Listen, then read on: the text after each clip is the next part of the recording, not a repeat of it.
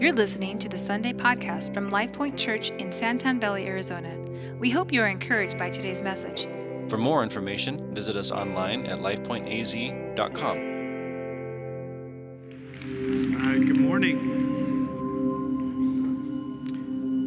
So yeah, I'm I'm uh, I'm Chad, and uh, my normal job is as uh, the high school youth pastor. I'm not the only one. There's two of us. Um, so, uh, the good news is today's message is on a, on, a, on a, verse of the Bible that is pretty significant. It's, it's, a lot of theology in it, and Nathan left you in my hands. So, um, in preparation for this message, and I tell you what, if, if you ever want to appreciate what our pastor has to do week after week after week after week after week after week is come up with an amazingly inspired, God led, Holy Spirit filled message. That is hard work. So, um, in my preparation for this, uh, I was reminded of a story about a sheriff from here in Arizona who had gone into Mexico to uh, pursue a notorious bank robber who was plaguing Arizona. So, this, the, the way it goes, this rather large sheriff hoists himself up and he, and he goes down to Mexico to look for a man named Jose Rivera. Now, the sheriff was in Mexico going from village to village and town to town, and he happened upon a little bar. He goes into the bar and says to the bartender, I hear this is where Jose Rivera likes to drink. The bartender looks at him and says, You see that man there? That's Jose Rivera, the man you are searching for. But let me warn you, he doesn't speak English. The sheriff says, Well, obviously you do, so why don't you come over here and interpret for me? So he walks over, him, him and the bartender walk over and say, Are you Jose Rivera? The interpreter says to him, ¿Eres Jose Rivera? And he says, Sí, ¿qué tal?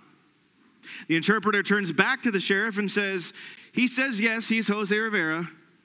What of it?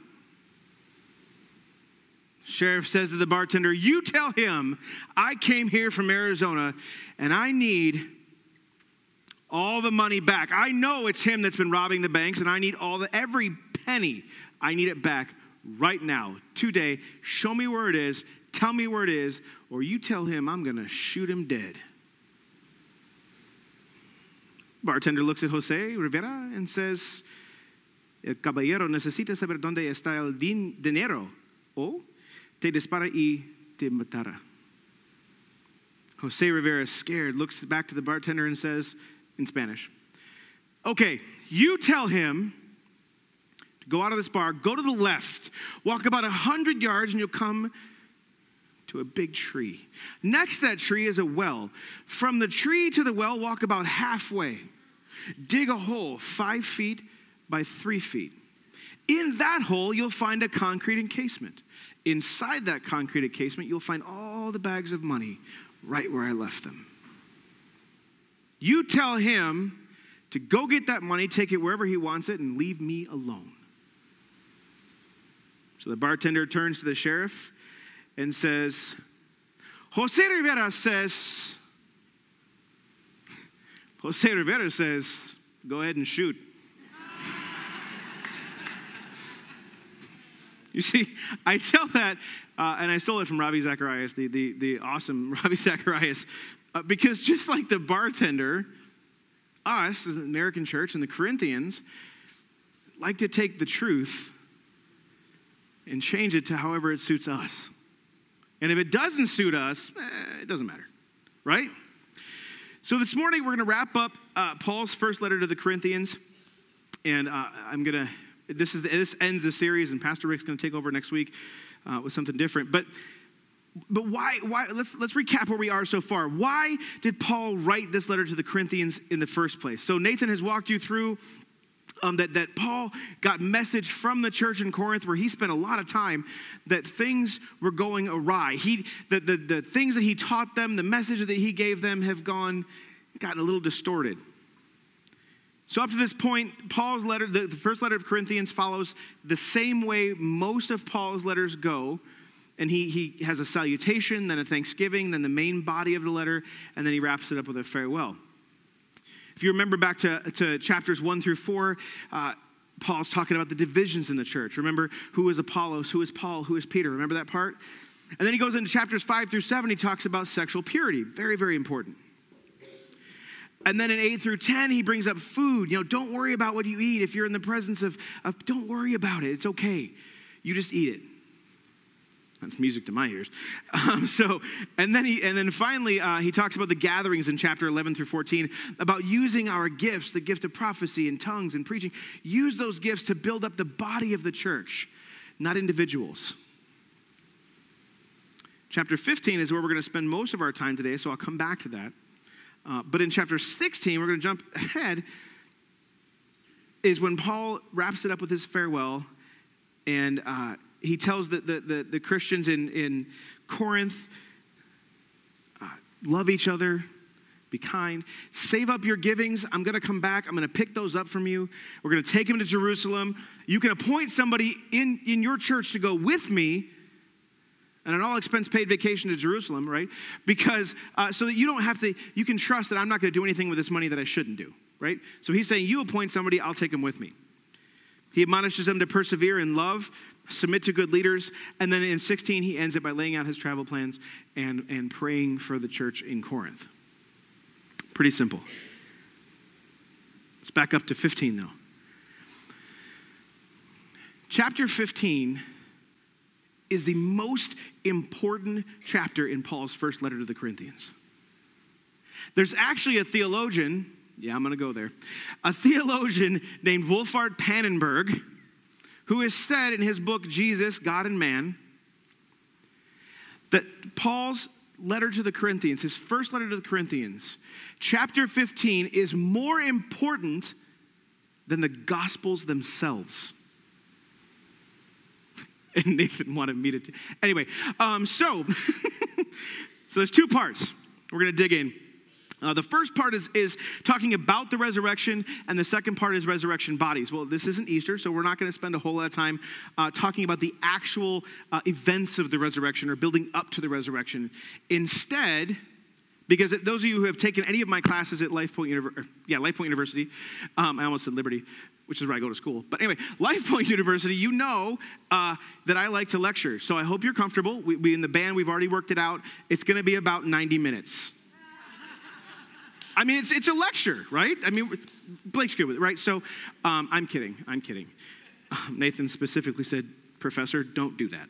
Um, so instead, uh, we're going to talk about three things. We're going to break down um, the first letter to, uh, to Corinthians in chapter 15 into three parts. First, why is Paul writing this particular section of the letter? we we know why he wrote the entire letter, but why did he include this piece?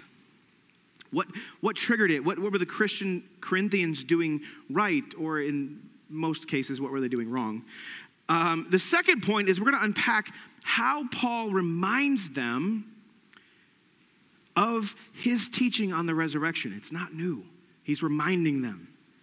And he's going to show them and us the folly of their way in thinking that, the, that Jesus' resurrection is insignificant. It's no big deal. And finally, we'll wrap up, and, and, and Paul is going to tell them, and we're going to talk a little bit about what's in it for me. Right? Because, I mean, 1st and 2nd Corinthians, let's be honest, it could be called 1st and 2nd Americans because it's a whole lot like the American church, right? And, and as American, you know, what's in it for me? And so Paul knows that. He knows these people. He's going to say, look, I'm going to tell you what, what's in it, why the resurrection is so important for you. See, the resurrection, without the resurrection of Christ, there is no Christianity. You know, we, we talk about it on Easter a whole lot, and then it seems like with the rest of the, the time of the year, you know, Christmas is coming up, he's born great, and he had to be born of a virgin. He had to die the way he died. He had to have suffered.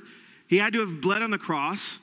Because God, we have to have as much faith in God's love and grace. We have to have just as much faith in his justice and his wrath We do. And because of our faith in his justice and wrath, God says, You guys can't handle it. You can't. He could have left us to our own, our own judgment. He could have. But he knows us. So Christ's work on the cross is unbelievably important. The atonement, his blood sacrifice, is where our salvation comes from. But if it wasn't for the resurrection, Christianity doesn't exist. The disciples, when Jesus died, were beside themselves. What do we do now? He's dead. He's dead. I guess we're done. What they were lost. And then Paul tells them, "No. Remember what happened." So we're going to jump into 1 Corinthians uh, 15 verses 1 through 11. Uh, I'll spare you uh, the entire, we're not going to read all 58 verses, but um, we're going to read a lot of it. All right, so 1 Corinthians 15, 1, 11. Open your phones or your Bibles. Uh, there should be one underneath the seat in front of you or behind you if you need one. If you don't have a Bible, uh, that is our gift to you. Go ahead and take it with you. Now, brothers and sisters, I want to remind you of the gospel I preached to you, which you received and on which you have taken your stand. By this gospel, you are saved, if you hold firmly to the word I preached to you. Otherwise, you believed in vain. For what I received, I passed on to you as of first importance that Christ died for our sins according to the Scriptures, that he was buried, that he was raised on the third day according to the Scriptures, and then he appeared to Cephas and the 12, and then to 500 at the same time. Most of them are still alive. Some have died, but most of them are still alive. Then he appeared to James, then to all the apostles, and last of all, he appeared to me also, as to one abnormally born. For I am the least of these apostles and do not even deserve to be called an apostle, because I persecuted the church of God. But by the grace of God, I am what I am. And his grace to me is not without effect. No, I worked harder than all of them. Yet not I, but the grace of God that was within me. Whether then it is I or they, this is what we preach, and this is what you believed. Our first point why is Paul writing in this particular section about the resurrection to the Corinthians? In the first few, views, few verses there, uh, and if you keep reading on, Paul is going to recap the resurrection. What happened? He's going to talk about it, he's going to explain it. And again, this is not new information for the Corinthian church. This is he's reminding them. Because what had happened is, and a lot of times this happens to the American church too. They heard Paul teach, they heard Paul preach, and then they went like this. They went right back to the Greco Roman beliefs, the mythology, the philosophy. And, and understand, it, it wasn't for them, they were saying, What's the big deal? We're still talking about an afterlife, we're still talking about eternity. Because the Greco Roman tradition and Greek philosophy said, Sure, there's an afterlife. They called it a permanent existence in the underworld. So, what the Greeks were talking about was, was a spiritual permanence, that their spirits would go on forever. And Paul is saying, no, no, no, no, no, no, no, no your body. You will be resurrected from the dead. And that is so vitally important. Picking up in verse 12. But if it is preached that Christ has been raised from the dead, how can some of you say that there is no resurrection of the dead? If there is no resurrection of the dead, then not even Christ has been raised.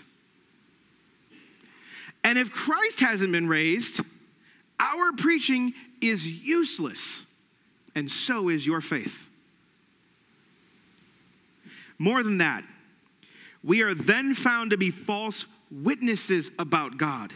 For we have testified about God that he raised Christ from the dead, but he did not raise him if in fact the dead are not raised. For if the dead are not raised, then Christ has not been raised either. And if Christ has not been raised, your faith is futile and you are still in your sins. Then those also who have fallen asleep in Christ are lost. if only for this life we have hope in Christ, we of all people are the most to be pitied. This brings us to the second point. Paul is, is reminding the Christians in Corinth about the significance of the resurrection and the real challenges, the real problems with their flawed thinking and overlooking it and saying, well, we still, we're still talking about eternity. If Jesus was not raised from the dead, then we won't be raised. Our teaching is in vain, our faith is in vain. What Paul is saying to us today if Jesus Christ was not raised from the dead, me standing up here talking to you right now is absolutely pointless. You listening to me, pointless. Reading your Bible, pointless. Doing good works in His name, pointless. Coming here Sunday after Sunday after Sunday to hear Nathan preach, pointless. It's all pointless. It's all done in vain. There's no reason for it. If Christ was not resurrected from the dead, He doesn't say if He didn't die on the cross, He says if He wasn't resurrected from the dead. Because which one's the bigger miracle to believe in?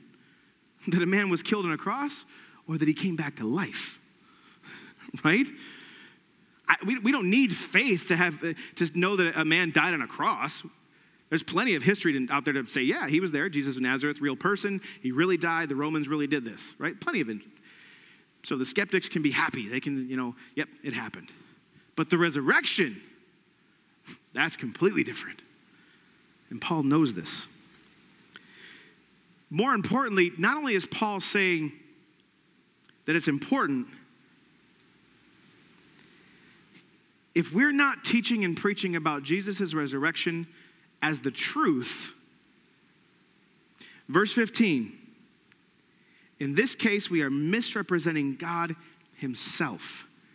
There's another word for misrepresentation, it's called lying. Paul is saying if we're not out there preaching the truth, regardless of what we feel or what we think, the truth, we're lying about God. See, at this point, Paul knows that in the Old Testament, Jesus' life and death was foretold over more than 30 times. Right? We know the, the prophets, Isaiah 53. In the Jewish church, this is known as the forbidden or the hidden verse because it lays out Christ almost to a T, 700 years before he even took his first breath.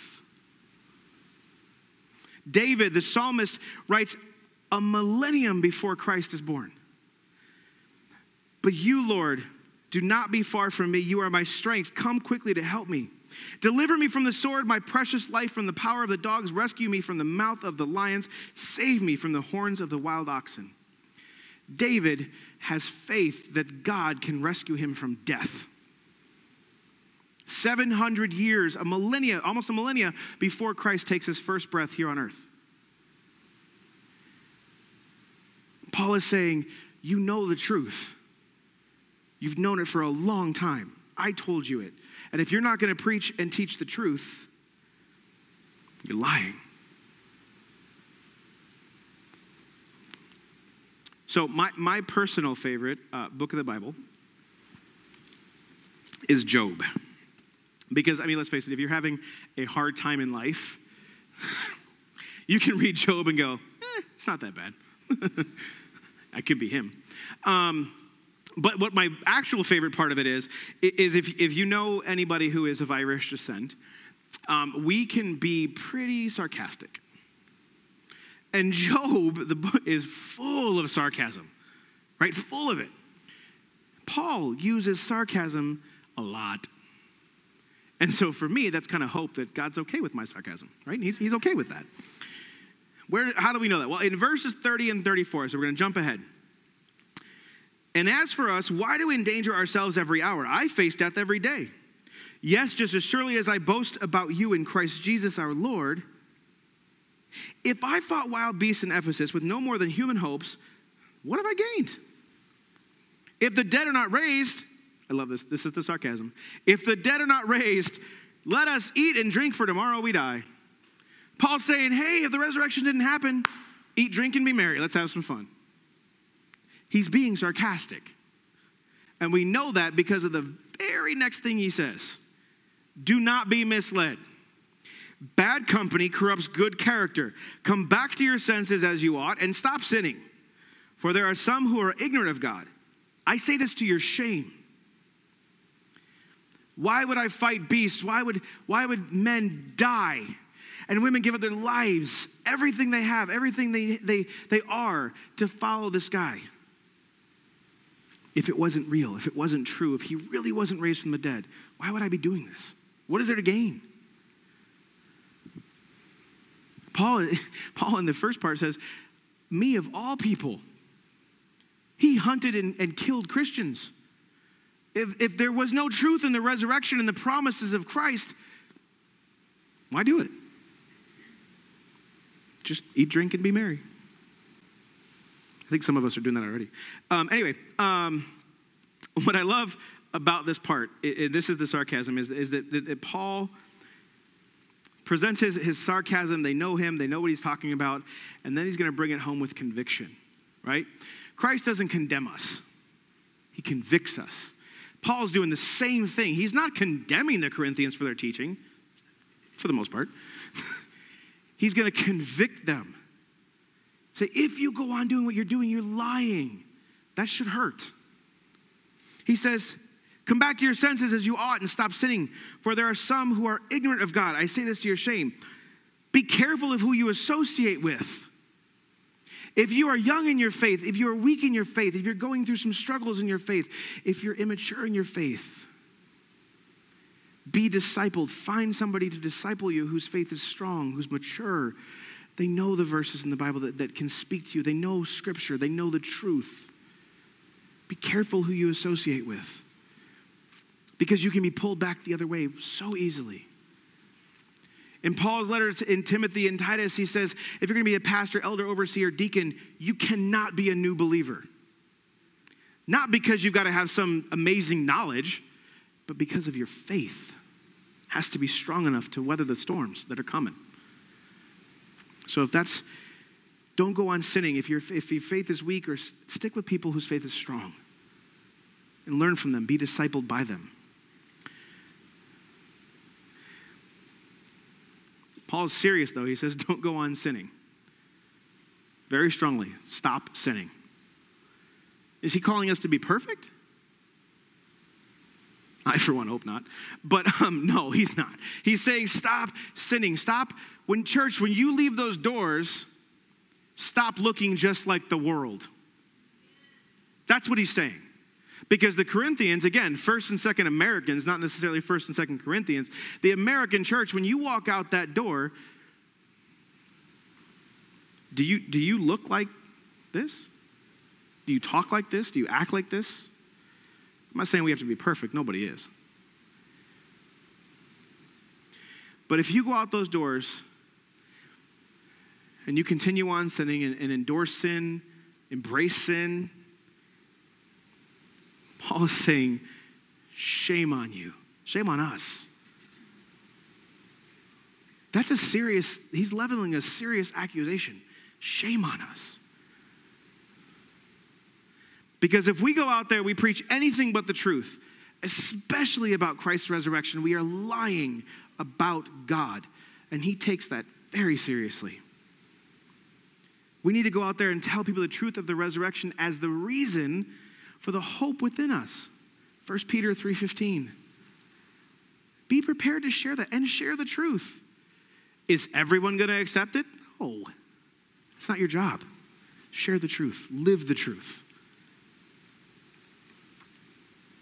All right, so point number one why did he write this particular section of the letter? Point number two uh, the resurrection is, is not insignificant, it's very significant. You Corinthians are getting it very wrong.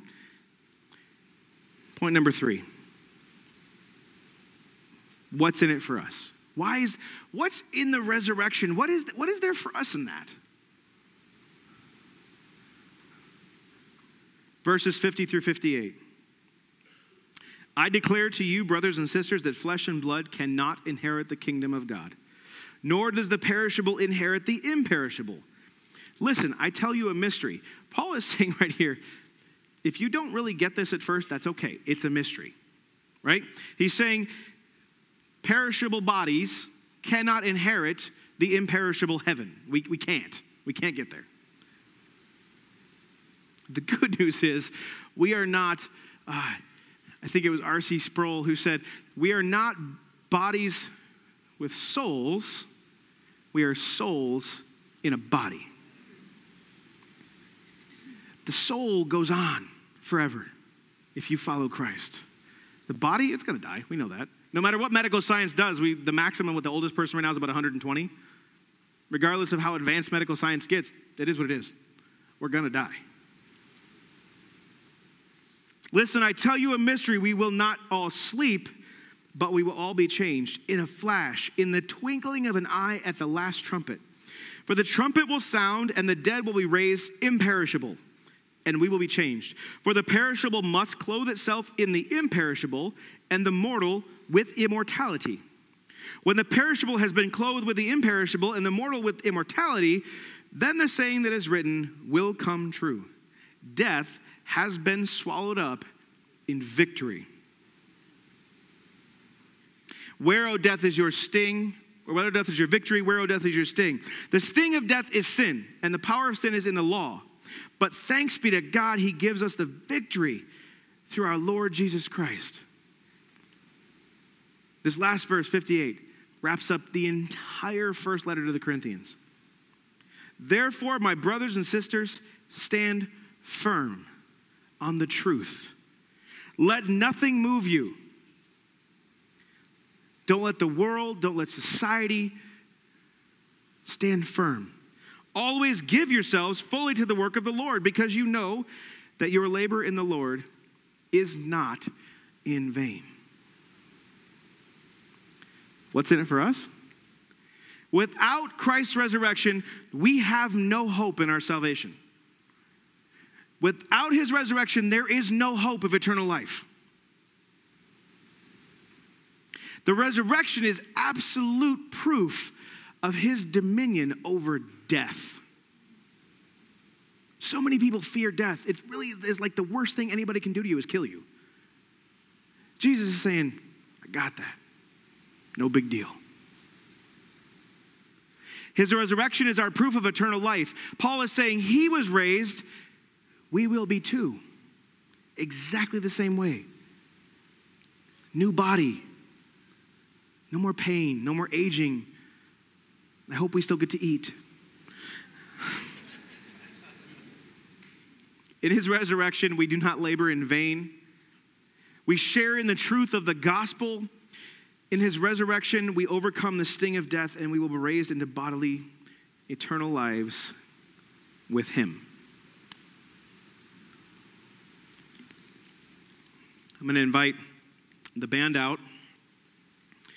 And as I wrap up, I'm going to ask you a question. And this may seem like a silly question, it may seem like a complete nonsensical question.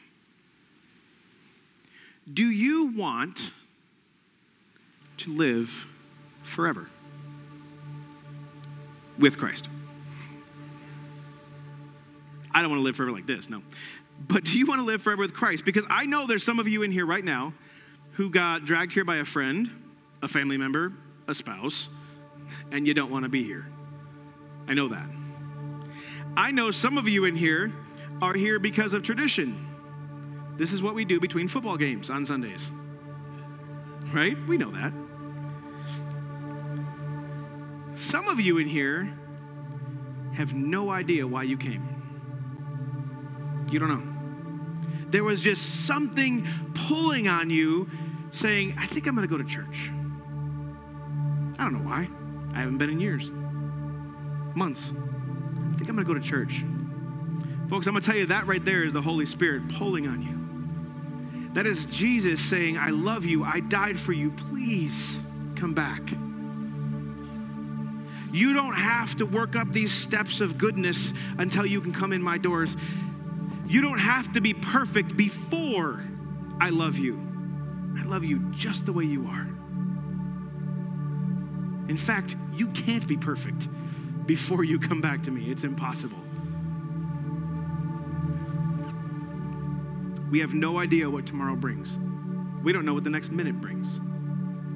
And if your answer to that question, do you want to live forever in Christ, was yes, and you haven't made the choice to accept Him as Lord and Savior, today is that day.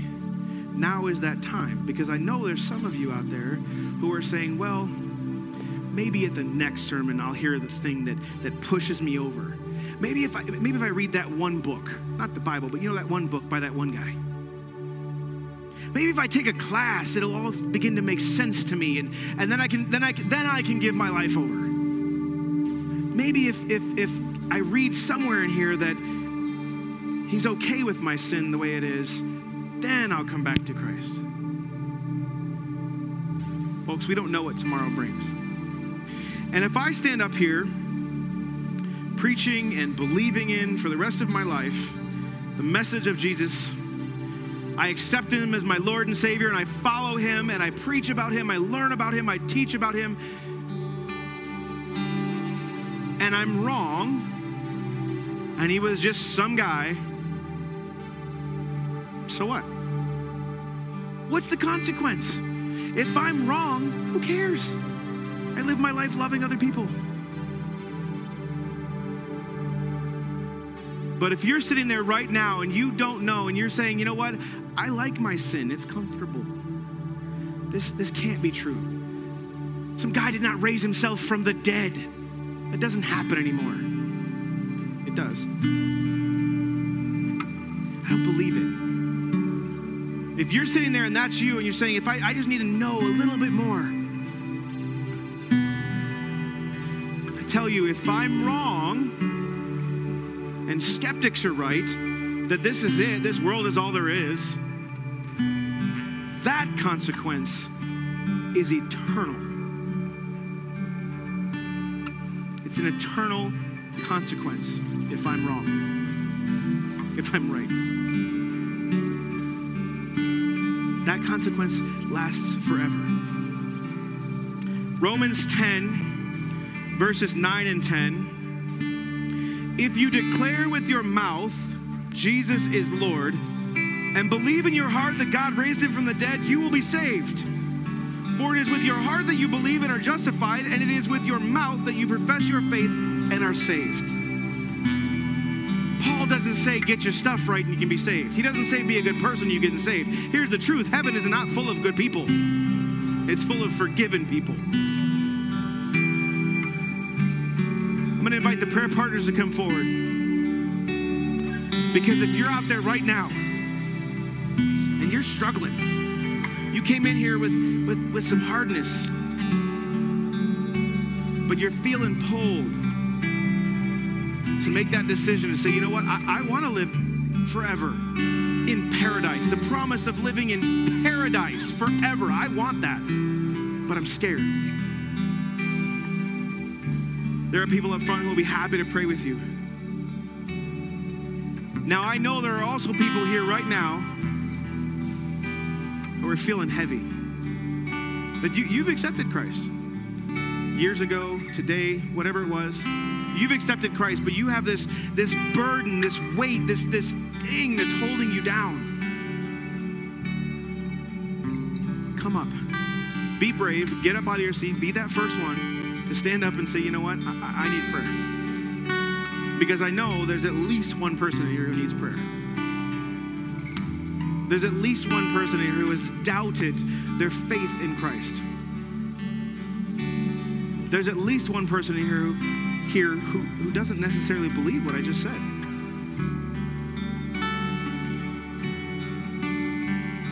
As we go into communion, at Life Point Church, we, we say the only requirement for communion is that you have a relationship with Christ.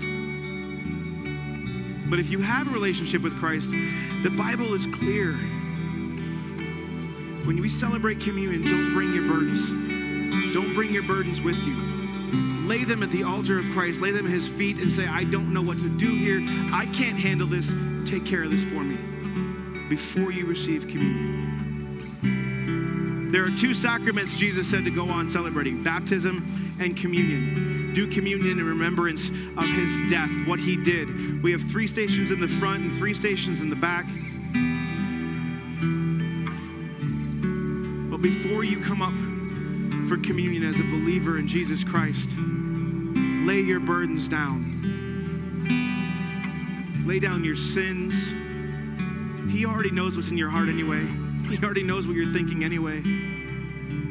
Come up here and pray with one of our prayer partners, our pastors, our elders, a friend.